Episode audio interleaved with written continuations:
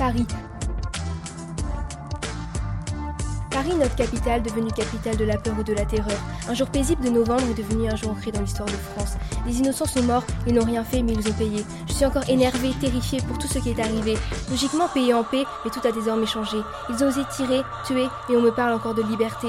Je suis exaspéré. Samedi, j'avais envie de tout casser, comme en janvier dernier. 132 morts, 300 blessés, ça me donne envie de pleurer. Ils n'ont rien demandé. Le monde a été touché, le monde a pleuré et a été brusqué. Oui, Paris, vie lumière, tu t'es éteinte, mais le reste du monde s'illumine pour toi. Je te promets, on surmontera cette épreuve main dans la main, tous ensemble. Quand des gens regardaient le match, d'autres mouraient sous les coups de feu des calages. Je suis la nouvelle en direct à la télé, partout les gros titres annonçaient en atrocité. J'ai été choquée. Le sang des innocents a coulé. La France est en deuil, recroquevillée sur elle-même comme une feuille. La vie continue même dans la peine.